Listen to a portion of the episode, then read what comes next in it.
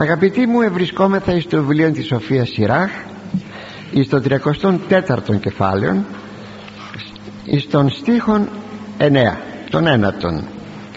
Δεν είχαμε ολοκληρώσει τον στίχον αυτόν γι' αυτό επιτρέψατε να επαναλάβω τον στίχον και να τον δούμε ολόκληρον. Ανήρ πεπαιδευμένος έγνω πολλά και ο Πολύπυρος εκδιηγήσεται σύνεση και η απόδοση ο μορφωμένος άνθρωπος γνωρίζει πολλά. Και εκείνος που έχει μεγάλη πείρα της ζωής θα μιλάει με σοφία.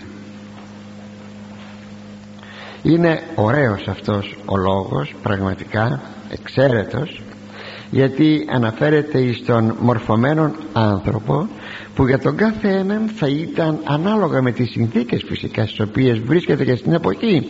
Πάντως ένα ιδανικό. Υπήρξαν εποχές ή υπάρχουν ή θα υπάρξουν εποχές που ένας άνθρωπος δεν μπορεί να είναι μορφωμένος άνθρωπος. Ή να πάει σχολείο εδώ στην Ελλάδα τουλάχιστον είχαμε και έχουμε ακόμη ανθρώπους οι οποίοι είναι αναλφάβητοι. Δεν γνωρίζουν καθόλου τίποτε. Δεν πήγαν καθόλου στο σχολείο. Συνθήκες τέτοιες υπήρξαν. Δεν κακίζομαι κανέναν. Απλώς λέμε το φαινόμενο αλλά ιδανικόν όμως είναι παντός ανθρώπου να μορφωθεί.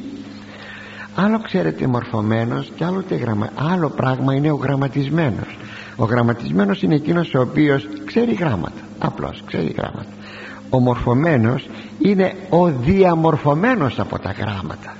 Είναι εκείνο που λέει ο Απόστολος Παύλος λέει τεκνία οδύνο άχρης ου μορφωθεί Χριστός. Εν ημίν. Παιδάκια μου λέγει πονάω τους πόνους της γυναικός που εγκυμονεί που γεννά έως ότου διαμορφωθεί. Μορφωθεί. Χριστός εν ημίν.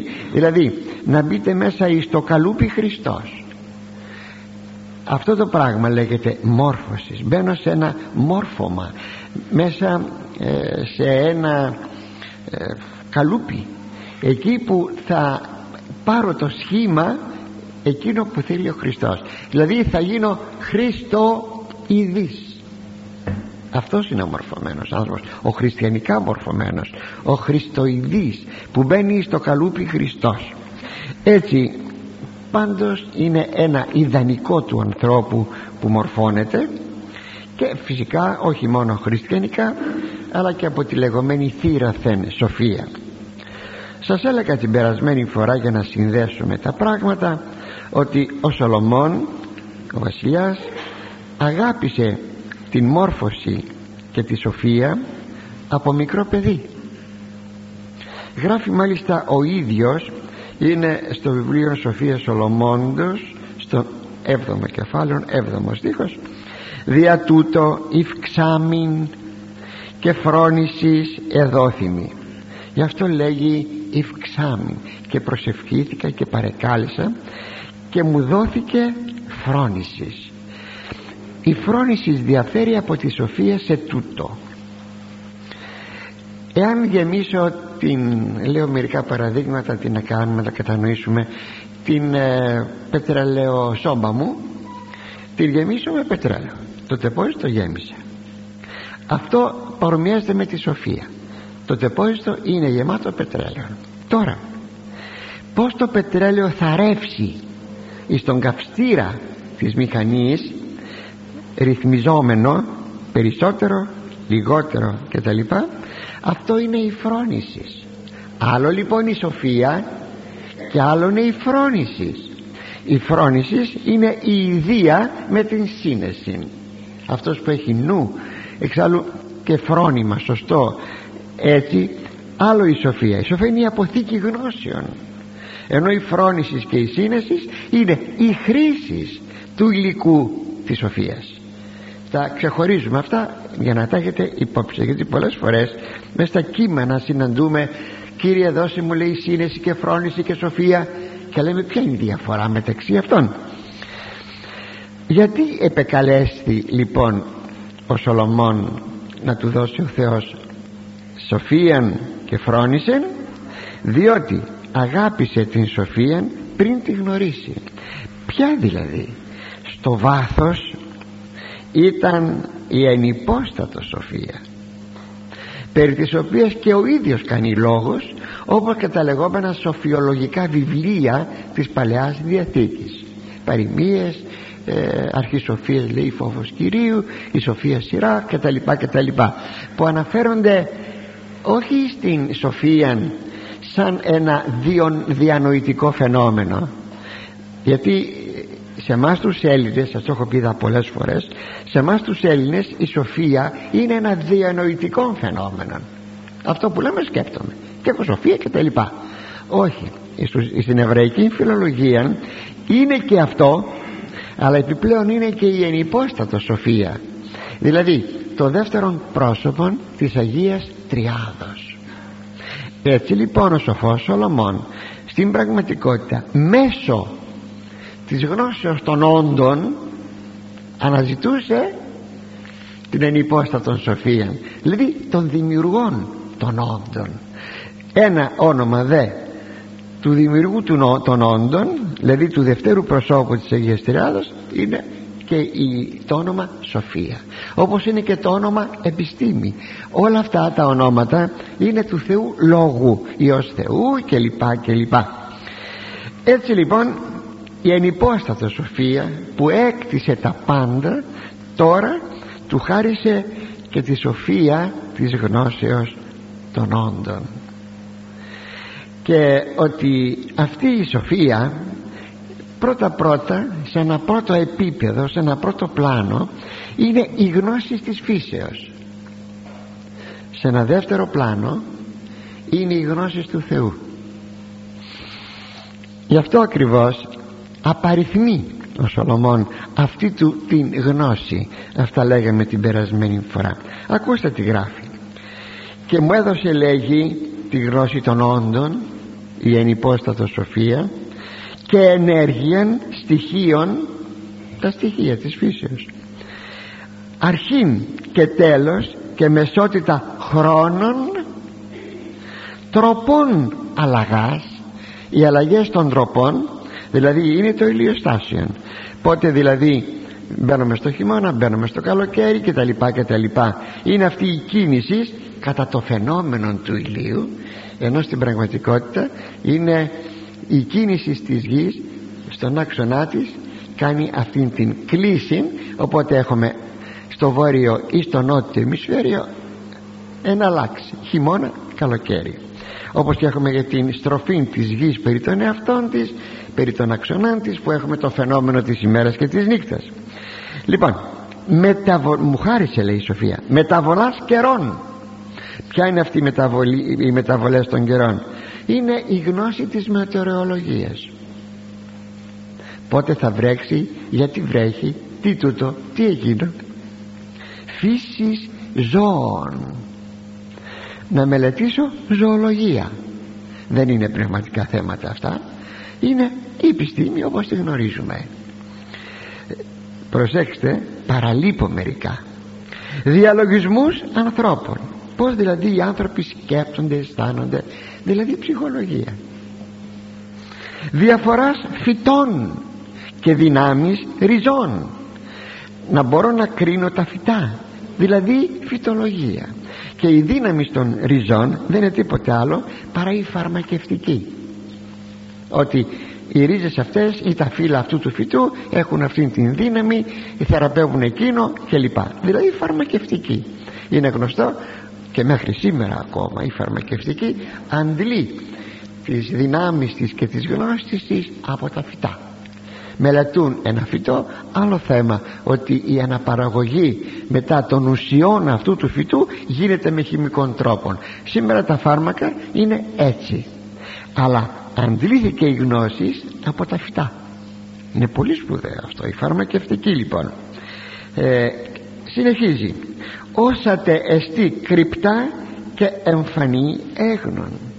Όσα λέει είναι κρυφά όσα είναι εμφανή. Εκείνα που δεν φαίνονται εκείνα που φαίνονται αυτά λέει τα γνώρισα λέει ο Σολομών.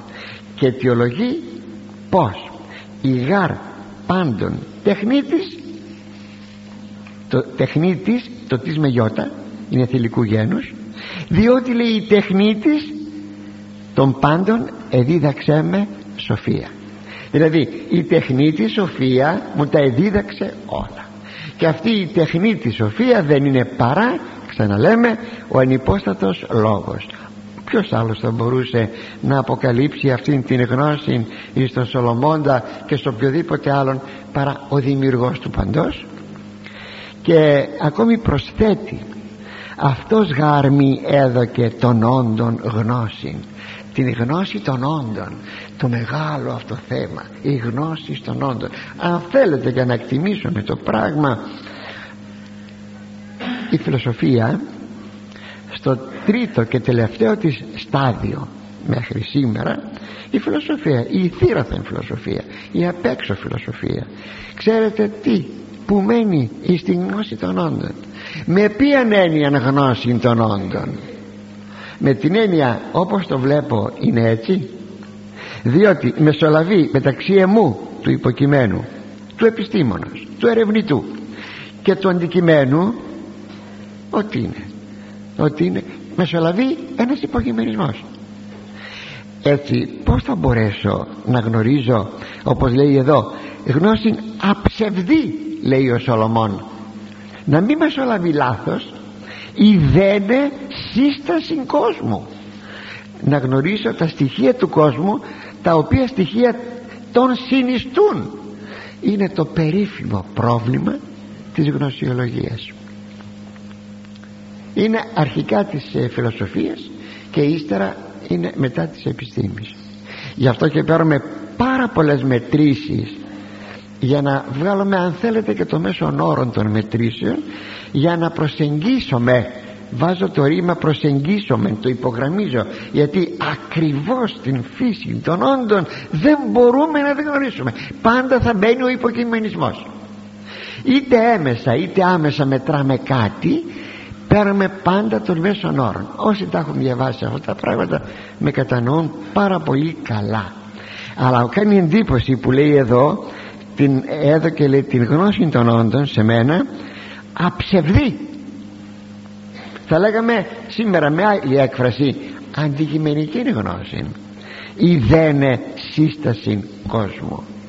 Όλα αυτά πως είναι πολλοί που λένε ε τι είναι λέει η Αγία Γραφή σήμερα προχωράμε με την επιστήμη και τα λοιπά ποιος σας λέει ότι η Αγία Γραφή δεν αναφέρεται και σε πράγματα τα οποία άπτονται και πολλές φορές και μεθόδων άπτονται της Αγίας Γραφής πόσο αδαείς είναι εκείνοι οι οποίοι με τόση αβαθότητα ε, και επιπολαιότητα μιλούν εναντίον υποκειμενικά, ε, συγγνώμη, υποτιμητικά εναντίον της Αγίας Γραφής. Τι κρίμα για αυτούς, τι κρίμα αλήθεια. Λοιπόν, βλέπετε ο Σολομών εγνώριζε την φύση των όντων όσο τούτο βεβαίως ή το δυνατόν. Γιατί η, φύση, η γνώση της φύσεως των όντων ελπίζω να με δικαιώσετε. Είναι ατέρμον. Μπορεί να φτάσουμε πήραμε ένα άτομο της ύλης. κατεβαίνουμε τώρα. Βάζουμε σκαλίτσες, σκάλες, σκαλάκια διαδρόμους. Κατεβαίνουμε μέσα. Λέμε πρωτόνιο, ηλεκτρόνιο ξέρω εγώ. Ε, κατεβαίνουμε, κατεβαίνουμε. Έχουμε τα υπατομικά στοιχεία. Και ποιος μας είπε ότι εκεί ένα άτομο στην έρευνά του εξαντλείται; Όταν βλέπουμε την ίδια την επιστήμη να κατεβαίνει και να κατεβαίνει κατά τρόπον ατέρμονα εκπλησόμεθα. Οπότε είναι είναι τα μυστικά του ατόμου και τα μυστικά του σύμπαντος. Ο μικρόκοσμος και ο μεγάκοσμος.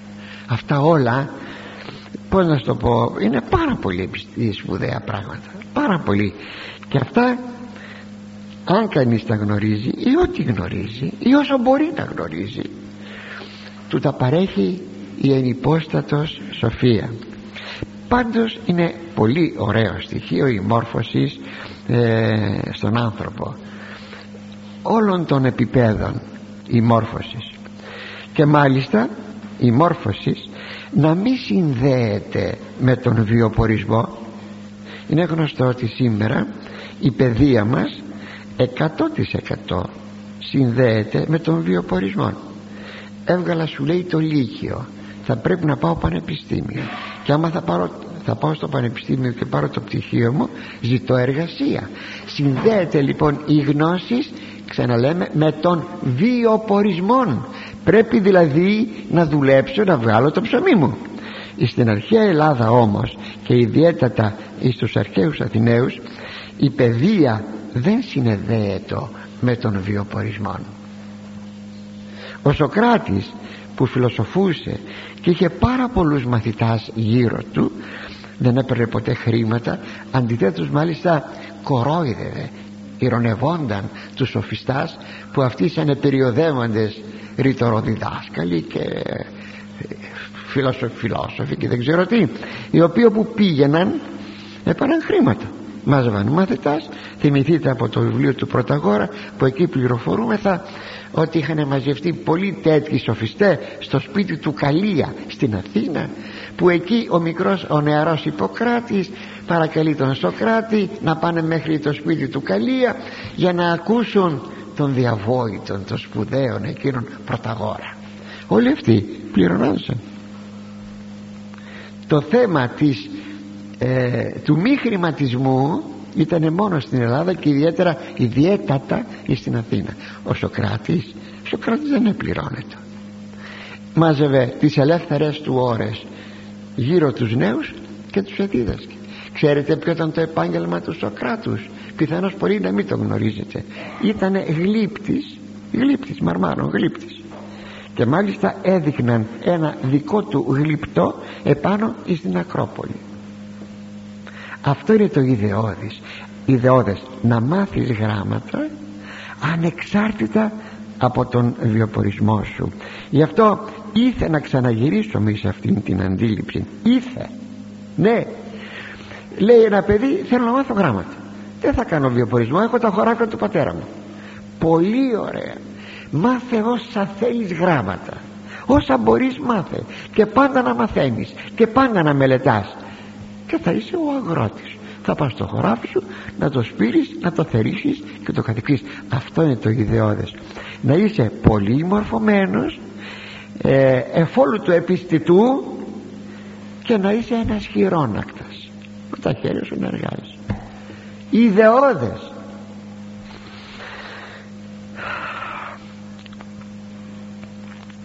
Στον αληθινά μορφωμένο άνθρωπο οι ορίζοντες της γνώσεως είναι ευρύτατοι. Δηλαδή δεν θα πει ασχολούμαι μόνο με αυτό τον ενδιαφέρουν όλα. Φυσικά δεν είναι μόνο η μόρφωσης η θεωρητική αν το θέλετε είναι και η πείρα. Είναι το δεύτερο στοιχείο το οποίο έρχεται να βοηθήσει τον άνθρωπο να γίνει μορφωμένος. Η πείρα τι είναι; Ό,τι θα λέγαμε σήμερα πηγαίνω στο πανεπιστήμιο κάθομαι στα θρανία ή πηγαίνω στο γυμνάσιο, στο λύκειο κάθομαι στα θρανία ακούω τον καθηγητή μετά όμως πηγαίνουμε εμείς στο σχολείο το δικό μας είχαμε μια μεγάλη αίθουσα αμφιθεατρική και το λέγαμε χημείο. Πηγαίναμε στο χημείο και εκεί κάναμε διάφορα πειράματα. Μας έκανε ο καθηγητής διάφορα πειράματα.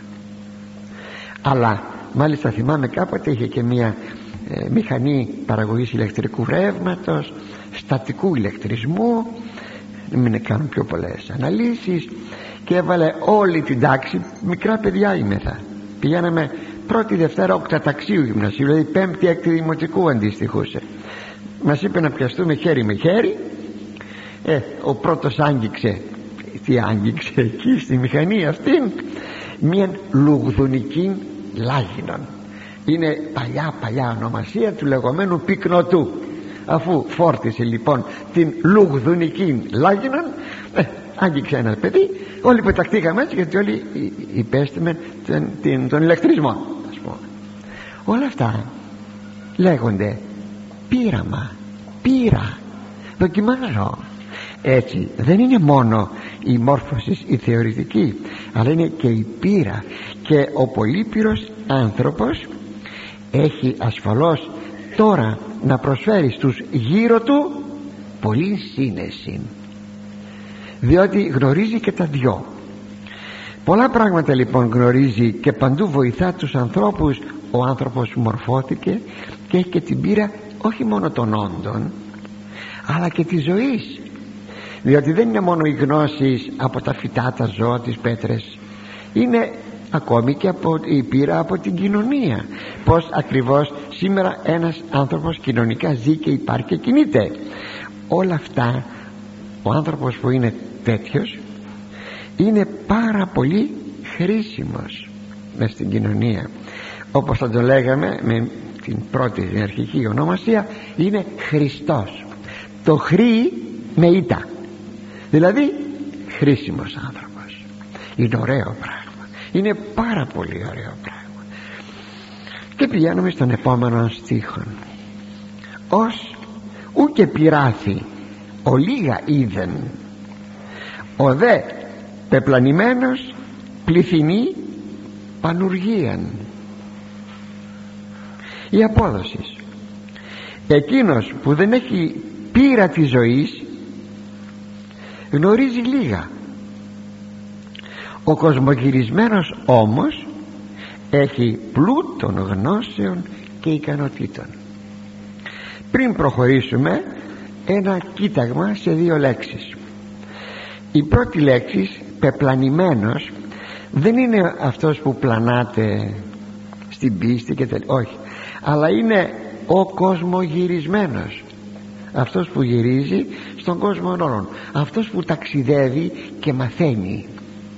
Σημειώσατε δε ότι ο σοφός Σιράχ για να γράφει αυτά ο ίδιος τα έζησε. Το λέει ο ίδιος ότι ήταν κοσμογυρισμένος. Εννοείται στον τότε γνωστό του κόσμο η δευτέρα λέξης είναι η λέξη πανουργία που λέγει εδώ ο δε πεπλανημένος πληθυνεί θα πληθύνει πανουργίαν. Η πανουργία είναι αυτός που κατέχει πολύ πείρα και είναι πολλών ικανοτήτων. Δεν είναι η πανουργία με τη σημερινή σημασία που λέμε για έναν άνθρωπο ότι αυτός είναι πανούργος δηλαδή πονηρός. Δεν έχει κακή σημασία αλλά έχει καλή σημασία. Είναι ο πανούργος ο μετερχόμενος δηλαδή παν έργων. Θυμηθείτε από το σχολείο τον Οδυσσέα ήταν λέει πανούργος. Λυπάμαι αν κάποιοι μπόρεσαν να αποκομπήσουν την εντύπωση ότι ο Οδυσσέας ήταν πονηρός. Πανούργος. Θα μου πείτε βέβαια ε, έκανε τον δούριο ύπο στάθηκε αυτός που κυριεύθηκε η τρία γι' αυτό και οι θεοί λέει τον τιμώρησαν να κάνει δέκα χρόνια να γυρίσει πίσω στην πατρίδα του και πλανήθηκε από εδώ και πλανήθηκε από εκεί. Ο Οδυσσέας ήταν με την καλή σημασία πανούργος. Δηλαδή ε, ήταν πολυμήχανος εφευρετικός. Εξάλλου το μάθαμε και έτσι ότι ήταν πολυμήχανος εφευρετικός. Δηλαδή αν βρισκόταν μπροστά σε μια δυσκολία ήξερε να βρίσκει διέξοδο. Έτσι λοιπόν ο άνθρωπος ο κοσμογυρισμένος είναι ο άνθρωπος ο οποίος ξέρει πολλά. Έχει μια πείρα πολύ καλή ώστε αυτός που δεν εδοκιμάστη δηλαδή δεν πέρασε από δυσκολίες και από δοκιμασίες αυτός δεν έχει την πείρα και αυτής ακόμη τη ζωής. Γι' αυτό είναι χρήσιμες οι δοκιμασίες της ζωής. Δεν πειράζει συγγνώμη θα πρέπει να κάνω και μία έτσι λιγάκι προσγείωση περισσότερα στην καθημερινότητά μας. Δεν πειράζει αν κάπου αγαπητοί μου πεινάσουμε παίρνουμε την πείρα ότι θα πει πείνα. Λέει ο λαός ότι ο χορτασμένος δεν καταλαβαίνει τον πεινασμένο. Θες να τον καταλάβεις τον πεινασμένο μείνε και εσύ πεινασμένος έτσι είναι. Οπότε τότε θα κινηθείς να χορτάσεις τον πεινασμένο γιατί και εσύ ξέρεις τι θα πει πεινάω αν είχαμε κάποια αποτυχία στη ζωή μας ε, ακόμη και, και από αυτά τα σχολικά μας μαθήματα αυτό είναι χρήσιμο. Ναι είναι χρήσιμο. Αν βρεθήκαμε κάποτε σε φτώχεια το ίδιο. Αν βρεθήκαμε στην ασθένεια το ίδιο. Αποκτάμε μία, ε, μία πείραν. Αν μας εξουθένωσαν μας έβαλαν στο περιθώριο δεν μας έδωσαν σημασία. Και αυτό είναι χρήσιμο. Μόνο που ο έξυπνος άνθρωπος γνωρίζει να μεταβάλει όλα αυτά σε πολύτιμη πείρα. Μη βογγούμε μη μην ψημιρούμε, γκρινιάζουμε όταν μας τυχαίνει οτιδήποτε από αυτά. Είναι μαθήματα και αν θέλετε μας παιδαγωγεί αυτή η αγάπη του Θεού. Σήμερα πάρα πολλοί γονείς τρέμουν, τρέμουν κυριολεκτικά ε, για τα παιδιά τους μη κάπου αποτύχουν. Αυτό είναι πάρα πολύ κακό πράγμα. Μα είναι πάρα πολύ κακό πράγμα. Ε, διότι απλούστατα το παιδί αποκτάει ένα κόμπλεξ που λέγεται το κόμπλεξ της επιτυχίας. Το κόμπλεξ της επιτυχίας. Προσέξατε το αυτό το σημείο. Τι είναι αυτό το κόμπλεξ επιτυχίας; Θυμάμαι ένα παιδί κάποτε έπαιρνε πάντοτε άριστα στην Αθήνα. Ήταν πάντα σημειοφόρος από την πρώτη τάξη του σχολείου. Όταν πήγε να δώσει εξετάσεις θα έδινε στη νομική σχολή πήγε έως την πόρτα νόμισε ότι δεν θα έπαιρνε άριστα και έφυγε δεν έδωσε εξετάσεις. Βρε παιδάκι μου παίρνω και βγες αυτές με άριστα. Όχι. Είχε μάθει το περιβάλλον του πάντα με το άριστα. Τη δεύτερη χρονιά έκανε επανέλαβε το ίδιο θέμα. Τελικά αναγκάστηκε να πάει στη Γερμανία να σπουδάσει κάτι εκεί τι, ό,τι μπορούσε. Ξέρετε που επεδόθη να εργάζεται; Με κομπρεσέρ εις τους δρόμους της Γερμανίας. Τελικά το παιδί αυτό δεν σπούδασε.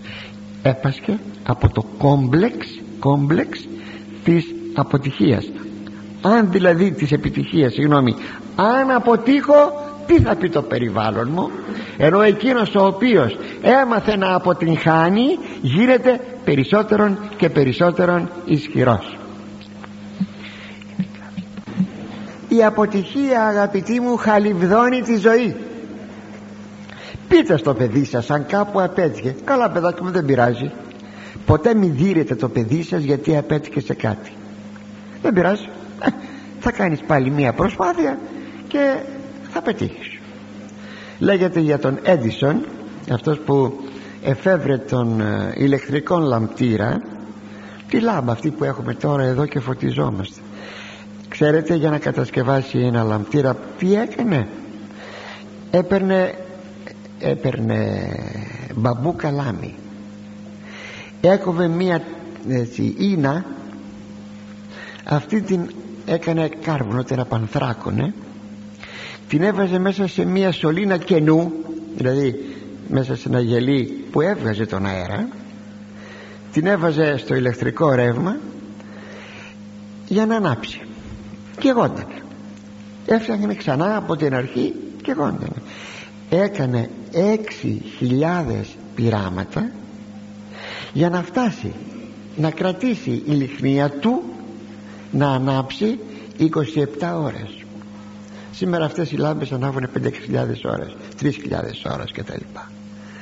Είδατε γι' αυτό λέγεται ότι ο δρόμος προς την επιτυχία είναι στρωμένος με αποτυχίες.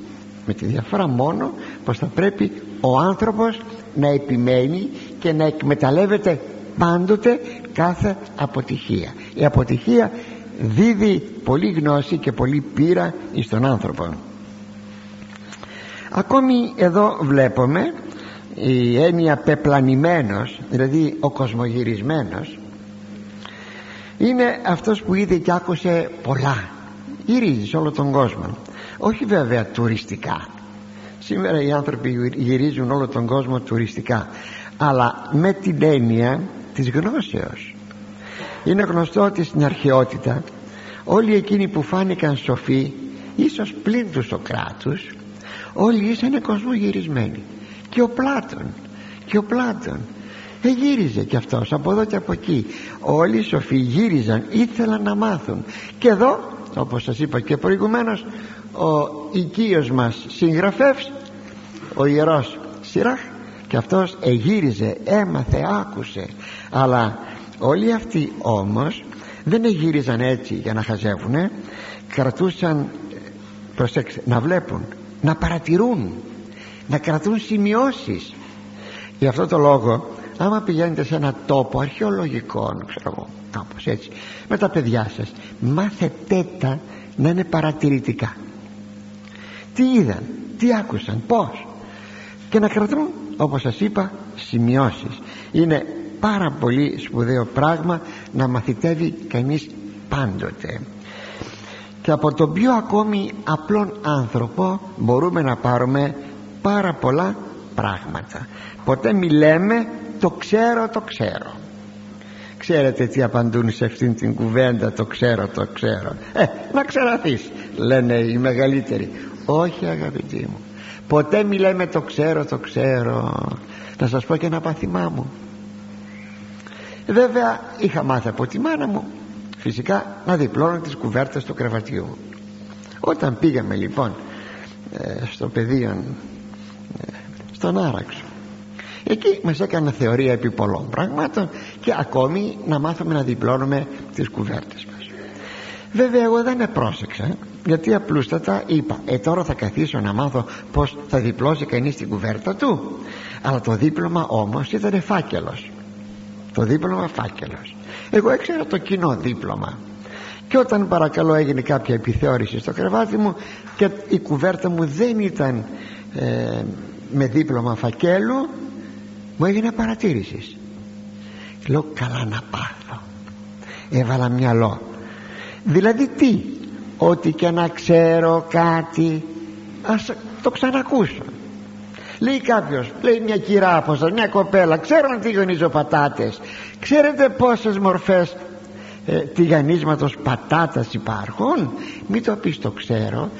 Πες για να δω τι έχεις να μου πεις. Αυτός μόνο μαθαίνει στη ζωή του όταν πάντα ρωτά βλέπει παρατηρεί με πολλή ταπείνωση και μαθαίνει ο, ο, εγωιστής, ο εγωιστής άνθρωπος και υπερήφανος που όλα τα ξέρει αυτός τελικά τίποτα δεν μαθαίνει. Και πηγαίνουμε στον επόμενο στίχο τον ενδέκατον πολλά εόρακα λέγει ο σοφός Σιράχ εν τη αποπλανήση μου και πλοίωνα των λόγων μου συνεσής μου και η απόδοση. Πολλά είδα και έμαθα όταν γύριζα από το ένα μέρος στο άλλο. Και οι γνώσεις μου είναι περισσότερες από τα λόγια μου. Δηλαδή από πέντε λόγια οι γνώσεις μου είναι περισσότερες από εκείνα τα οποία είπα.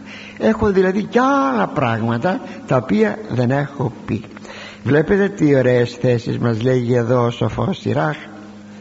Ένας νέος που θα ήθελε πραγματικά να σταθεί μορφωμένος πόσο θα έπρεπε να προσέχει αυτές τις θέσεις; Εξάλλου το ομώνυμο βιβλίων του Σοφίας Σιράχ αυτό που κάνουμε τώρα δηλαδή είναι καρπός ταξιδιωτικών περιπλανήσεων. Και σήμερα υπάρχει σε πολλούς οι τάσεις να ταξιδεύουν. Ναι όχι όμως τουριστικά. Δεν έχουν να βγάλουν τίποτα σπουδαίο αλλά για χάρη νέων γνώσεων σήμερα έχουμε και τη φωτογραφική μηχανή η οποία πάρα πολύ μας βοηθάει να αποτυπώσουμε κάτι που είδαμε κλπ κλπ. Και θα σημειώσει εδώ ο σοφός Σιράχ ότι εκείνα που γνωρίζει είναι πιο πολλά από εκείνα που λέγει όπως ήδη το είπαμε. Και είναι πολύ φυσικό διότι για να μπορείς να πεις δέκα πράγματα. Αυτό προσέξατε το. Πρέπει να γνωρίζεις εκατό. Έγινες δάσκαλος. Έγινες καθηγητής. Έγινες κατηχητής. Έγινες κυκλάρχης. Μελέτης Αγίας Γραφής. Για να πεις δέκα πράγματα πρέπει να ξέρεις εκατό πράγματα. Αλλιώτικα τσίμα τσίμα δέκα ξέρω δέκα θα πω δεν βγαίνει τίποτα. Για να υπάρχει αυτή η άνεσης της προσφοράς. Αλλά και τούτο ακόμη. Ό,τι έχω πει αυτό πάντα θα μένει ανεξάντλητο. Γιατί απλώς γνωρίζω μόνο περιορισμένα. Οι γνώσεις είναι ατέρμον οι αρχαίοι Έλληνες έλεγαν ότι ο άνθρωπος ε, φύση λέγει ωραίγεται του ιδένε ο άνθρωπος λέγει εκφύσεως αγαπά ωραίγεται αγαπά έχει όρεξη να γνωρίζει είναι μόνο ιδίωμα του ανθρώπου αυτό. Και αυτό είναι σύμφωνα με την παροιμήν εικόνα του Θεού κανένα ζώο δεν έχει αυτή την περιέργεια να γνωρίσει άλλα πράγματα παρακάτω. Την περιέργεια την έχει μόνον ο άνθρωπος. Αλλά τι να αναζητούμε; Των Θεών δια των όντων δηλαδή δια των κτισμάτων. Να αγαπάμε το Θεό. Είναι και αυτό μια αποκάλυψη του Θεού. Όταν όμως είναι καθαρή η καρδιά γιατί αλλιώτικα ο άνθρωπος θεοποιεί την κτήση. Εκείνα που μας λέγει ο Απόστολος Παύλος στην προς Ρωμαίους επιστολή του. Μάλιστα αυτό λέει ο Παύλος να σας το διαβάσω. Διότι λέει το γνωστόν του Θεού φανερώνεστη δηλαδή η γνώση του Θεού γίνεται φανερή. Εν αυτής εν της ανθρώπης. Ο γάρ Θεός αυτής εφανέρωσε. Ο Θεός εφανέρωσε εις τους ανθρώπους τον εαυτό του τα γάρ αόρατα αυτού αποκτήσεως κόσμου της ποίημας συνοούμενα καθοράτε είτε αίδιος αυτού δύναμης και θειότης εις το είναι αυτούς αναπολογήτους έβαλε τη σφραγίδα των ιδιωτήτων του της σοφίας του, της παντοδυναμίας του κτλ. Μέσα στα δημιουργήματα. Μελετώντας τα δημιουργήματα γνωρίζουμε τον Θεό. Αλλά ο άνθρωπος που δεν είχε καθαρή καρδιά έπεσε στην πολυθεία. Έπεσε στην θεοποίηση της κτήσεως. Και αντί να φτάσει στον κτίστη έμεινε στην κτήση. Γι' αυτό ένας γνήσιος γνήσιος φυσιοδίφης αυτός που ερευνάει την φύση δεν είναι ποτέ άθεος. Αν κανείς εμφανιστεί σαν άθεος κάτι δεν δουλεύει καλά μέσα του. Σε αυτή τη φυσική αποκάλυψη λέγεται φυσική αποκάλυψη του Θεού. Έρχεται η αποκάλυψη του Θεού με την ενανθρώπιση. Γιατί δεν είναι επαρκής. Πρέπει να έρθει και η αποκάλυψη με την ενανθρώπιση. Και έτσι ο άνθρωπος αποκτά όσο είναι δυνατόν στον άνθρωπο πλήρως την γνώση του Θεού. Δηλαδή αυτό που λέγεται από πολλούς έχει υποθεί. Ο Θεός λέει άνοιξε δύο βιβλία μπροστά μας το βιβλίο της φύσεως και το βιβλίο της Αγίας Γραφής. Δεν θα περιφρονήσω το βιβλίο της φύσεως. Θα το ανοίξω και αυτό γιατί ο Θεός το έγραψε. Το έγραψε ε, ως κτίστης. Αλλά θα προχωρήσω δεν θα μείνω σε αυτό θα προχωρήσω και στο άλλο βιβλίο την Αγία Γραφή. Και τότε θα έχω μία πληρότητα. Γι' αυτό ο Άγιος Ισάκος Σύρος ίσως να σας κάνει εντύπωση αυτό. Συμβουλεύει να μελετούμε με πολύ ενδιαφέρον τα βιβλία των φυσιοδηφών λέει ακόρεστα μελετάτε τα βιβλία των φυσιοδηφών δηλαδή των φυσικών εκείνοι που γράψαν βιβλία περί της δημιουργίας. Δια της γνώσεως των όντων φτάνουμε στη γνώση της σοφίας του Θεού αλλά και της δυνάμεως αλλά και της αγάπης του Θεού δια την αποκαλυπτωμένη πρόνοια του Θεού. Ξέρετε περί προνοίας μίλησαν. Όχι όλοι οι φιλόσοφοι αλλά πολλοί φιλόσοφοι και οι αρχαίοι Έλληνες προ Χριστού μίλησαν για την πρόνοια του Θεού. Ότι κοίταξε να δεις αυτό το πράγμα. Πως προνοείται. Μάλιστα σε ένα φυτό ε, είναι φιλοβόλων πέφτουν τα φύλλα του το χειμώνα έχει τα λεγόμενα μάτια. Από τα οποία μάτια θα βγάλει τα προσεχή φυλαράκια του και τους προσεχείς καρπούς. Εκεί που είναι ο καρπός αν το κόψουμε αυτό το δούμε το ξεδιπλώσουμε ξέρετε τι θα ανακαλύψουμε. Στρώματα από κουβερτούλες. Δηλαδή κάποια ας το πούμε βαμβακερά ε, έτσι, καλύματα που καλύπτουν εκείνο που θα γίνει καρπός. Ώστε τη βαρύ χειμωνιά αυτό να μην βλαφτεί από τον πάγο. Εδώ τι θα πει κανείς; Ότι ο Θεός προνοεί δίνει τον πάγο αλλά όμως ταυτόχρονα δίνει αυτά και προστατεύει γιατί αν δεν προστατευόντουσαν δεν θα μπορούσαν ποτέ να ανοίξουν θα ήσαν ξερά. Ακόμη εκείνο που λέει ο προημιακός ψαλμός όριον έθου οού παρελεύσονται. Αυτό αγαπητοί μου είναι προϊόν Θείας προνοίας. Είπε λέει στη θάλασσα εκεί θα σπάζεις απάνω στην παραλία. Δεν θα υπερβείς περισσότερο. Αυτό το όριο έθου είναι ένα φαινόμενο που υπάρχει μέσα στη φύση σε όλα. Ούτε θα ανεβεί πολύ η θερμοκρασία. Σκεφτείτε κάποια στιγμή εδώ στην Ελλάδα να ανέβαινε η θερμοκρασία στους 70 βαθμούς τι θα γινόμαστε. Σκεφτείτε να έπεφτε στους μείον 70 βαθμούς τι θα γινόμαστε. Ο Θεός βάζει σε όλα όρια. Χιονίζει. Ανεβαίνει το χιόνι. Κάπου σταματάει. Έτσι μπορεί να έχουμε κάποτε καμιά υπέρβαση και αυτή η υπέρβαση είναι αποτέλεσμα των αμαρτιών μας που γίνονται οι αμαρτίες μας αιτία ε, διαταραχής των φυσικών νόμων μην το ξεχνούμε αυτό. Πλην όμως ο Θεός βάζει σε όλα μέσα στη δημιουργία του βάζει όρια. Να μην υπάρξει κάτι που θα υπερβεί και θα προκαλέσει ζημία. Γι' αυτό λοιπόν όπως λέει σας είπε ο Άγιος Σύρος ο Άγιος Ισάκος Σύρος να μελετούμε προσέξτε μόνο υπάρχουν και βιβλία αρνητικά όπως ε, το, μας το λέει αυτό ο Άγιος Νικόδημος ο Αγιορείτης και προπάντως ο Άγιος Κοσμάς ο Ετωλός. Μας λέει πολλά πράγματα μας λέει. Δεν βρίζει δεν καταράται δεν στυλιτεύει τυχόν προσεχής επινοήσεις των ανθρώπων. Μίλησε για τον για την τηλεόραση μίλησε τα ξέρετε αυτό διαβάζει τον Άγιο τον Ετωλό για πάμπολα πάμπολα πράγματα. Όχι δεν τα στυλιτεύει θα δείτε λέγει στα, από τα σχολιά τι θα βγει. Ναι. Άλλο πράγμα ότι πρέπει να κάνουμε καλή χρήση. Υπάρχουν όμως και τα αρνητικά γράμματα. Είναι αθέων συγγραφέων που θέλουν με τις θεωρίες τους να δείξουν πράγματα άσχημα. Λέμε ο δαρμινισμός παρότι ο Δαρβίνος δεν ήταν άθεος. Την πήραν τη θεωρία του οι άθεοι οι ληστέ. Δεν ήταν άθεος μάλιστα λέγεται ότι είχε δώσει και μία δωρεά ή έδινε δωρεές σε ιεραποστολές χριστιανικές.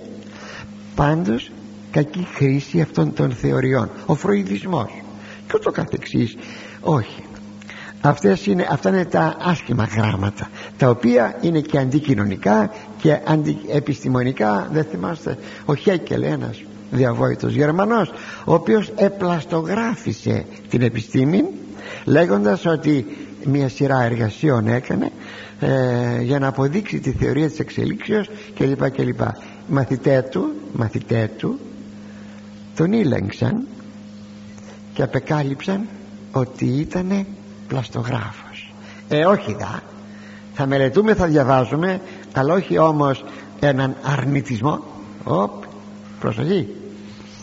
Και ακόμη αγαπητοί μου ε, όλα αυτά βέβαια να τα προσέξουμε και πηγαίνουμε στον επόμενο. Στίχο των 12 πλεονάκης έως θανάτου εκινδύνευσα και διεσώθην τούτον χάριν λέει ο σοφός Σιράχ.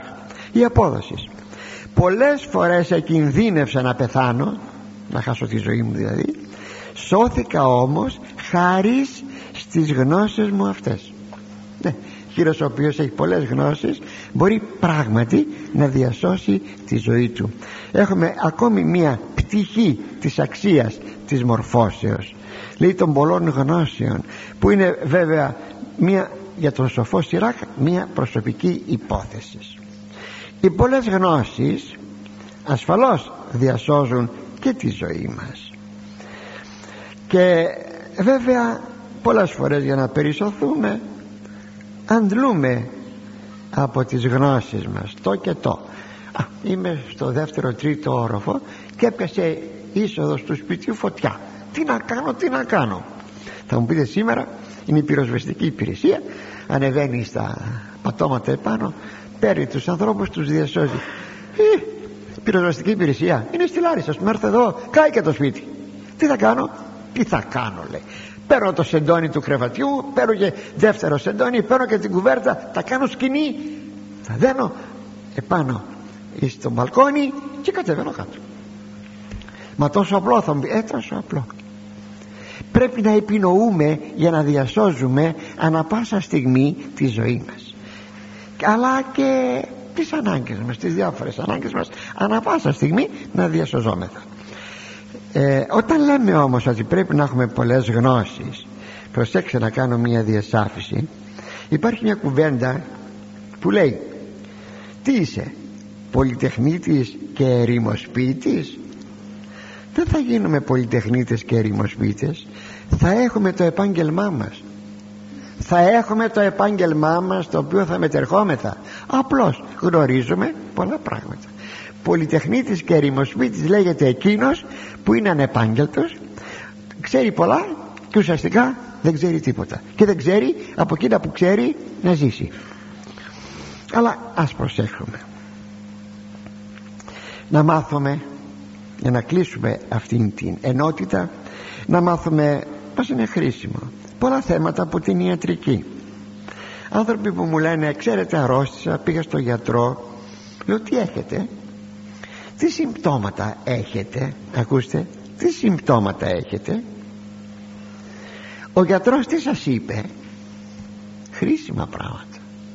Μου έρχεται άλλος και μου λέει τα συμπτώματα αλλά δεν πήγε στον γιατρό και δεν ξέρει περί τίνος πρόκειται.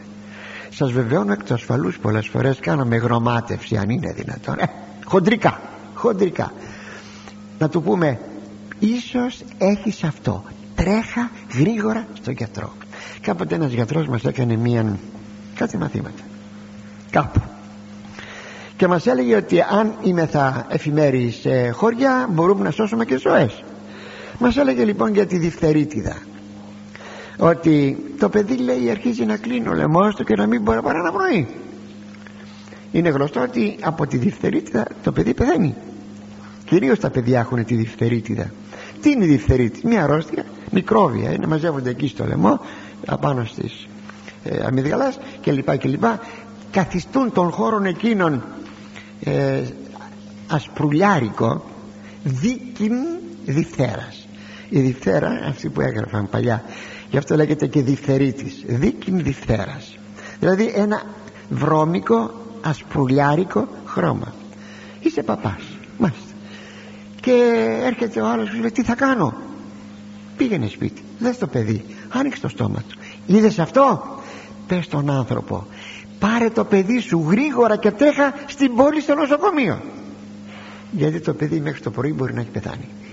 Να πως να πως δεν θα είμαστε βέβαια ε, οι προπετείς να κάνουμε γνωματεύσεις και να λέμε τα δικά μας και τα δικά μας όχι.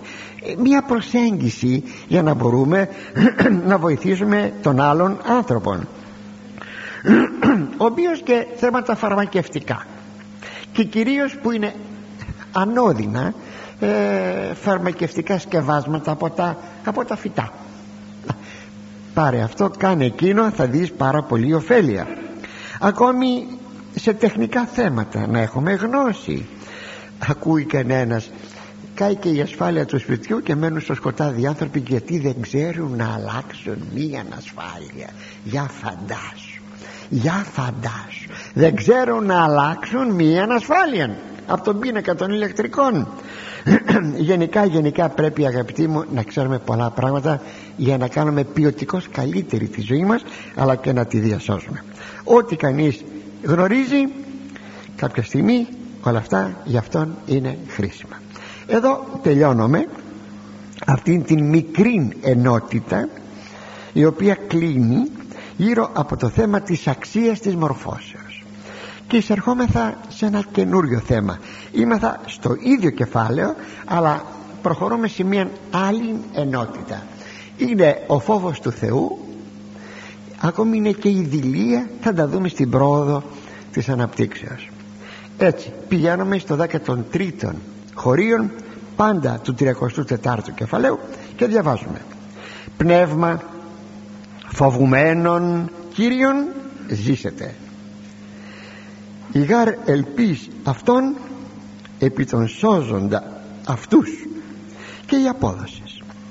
Ψυχή που φοβείται τον Κύριον θα μακροημερεύσει γιατί η ελπίδα της απευθύνεται προς εκείνον που μπορεί να δώσει τη σωτηρία.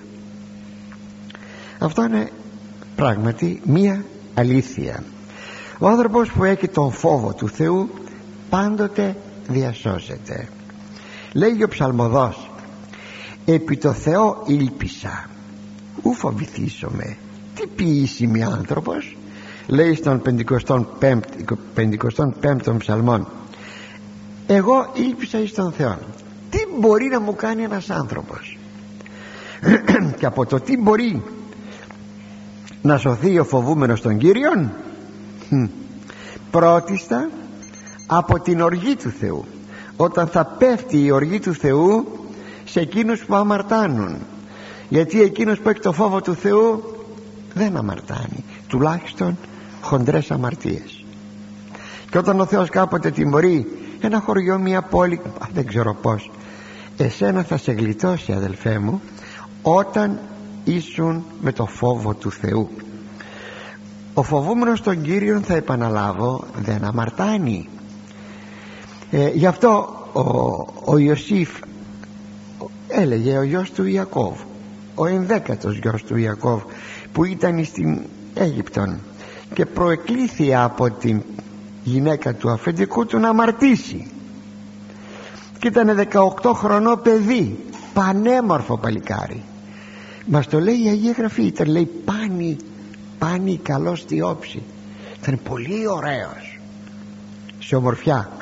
Νέο παιδί 18 χρονό έπεσαν τα μάτια της κυραπετεφρίνας επάνω στον Ιωσήφ και μια φορά που ήταν μόνη της αυτή και αυτός ήρθε από τα χωράφια και τις δουλειές ήρθε στο σπίτι κάτι να πάρει ε, του έκανε την πρόταση. Αυτός είπε όχι και μετά του υπετέθη κιόλας. Του βγάλε και τα ρούχα αν το θέλετε. Το λέει αυτό πολύ ωραία ένα τροπάριο της Μεγάλης Δευτέρας που έχουμε τη μνήμη του Παγκάλου Ιωσήφ. Ξέρετε τι είπε; Πως ποιήσω το πονηρόν του το ρήμα; Πως θα κάνω λέει αυτή την κακή πράξη; Και αμαρτήσω με εναντίον του Θεού εναντίον θα πει μπροστά. Και αμαρτήσω μπροστά στο Θεό είχε τον φόβο του Θεού πως θα κάνω αυτή την αμαρτία. Ο Θεός με βλέπει. Κι όμως ούτε ο νόμος υπήρχε ακόμα του Μωυσέως είναι 500 χρόνια πριν. Ούτε ακόμη ήταν κοντά στο σπίτι του να τον κατηγορήσει ο πατέρας του. Δούλος ήταν πουλημένος και λοιπά και λοιπά και όμως ενήργησε η καθαρή του συνείδησης. Δεν πρέπει να το κάνω αυτό. Με βλέπει ο Θεός. Είχε μέσα του την, την ε, έντονη την παρουσία του Θεού και συνεπώς τη γνώση του Θεού. Άρα λοιπόν αυτό του προσεπόριζε τον φόβον του Θεού. Και ο ψαλμοδός λέγει από πάσης ακοής πονηράς Πού φοβηθήσετε Ο ευσεβής άνθρωπος λέγει Από κάθε ακοή πονηρά Ξέρετε ποια είναι αυτή η ακοή πονηρά; Μία δυσφήμισης Μία συκοφαντία Λένε για σένα αυτό Αλλά λένε Δεν το έχεις κάνει Μη φοβάσαι. Ετοίμη καρδία αυτού ελπίζει επικύριον είναι έτοιμη η καρδιά του να ελπίζει τον Κύριο ότι θα αποδείξει θα αποκαλύψει ο Κύριος ότι πρόκειται περί συκοφαντίας. Είναι η διεστραμμένη φήμη.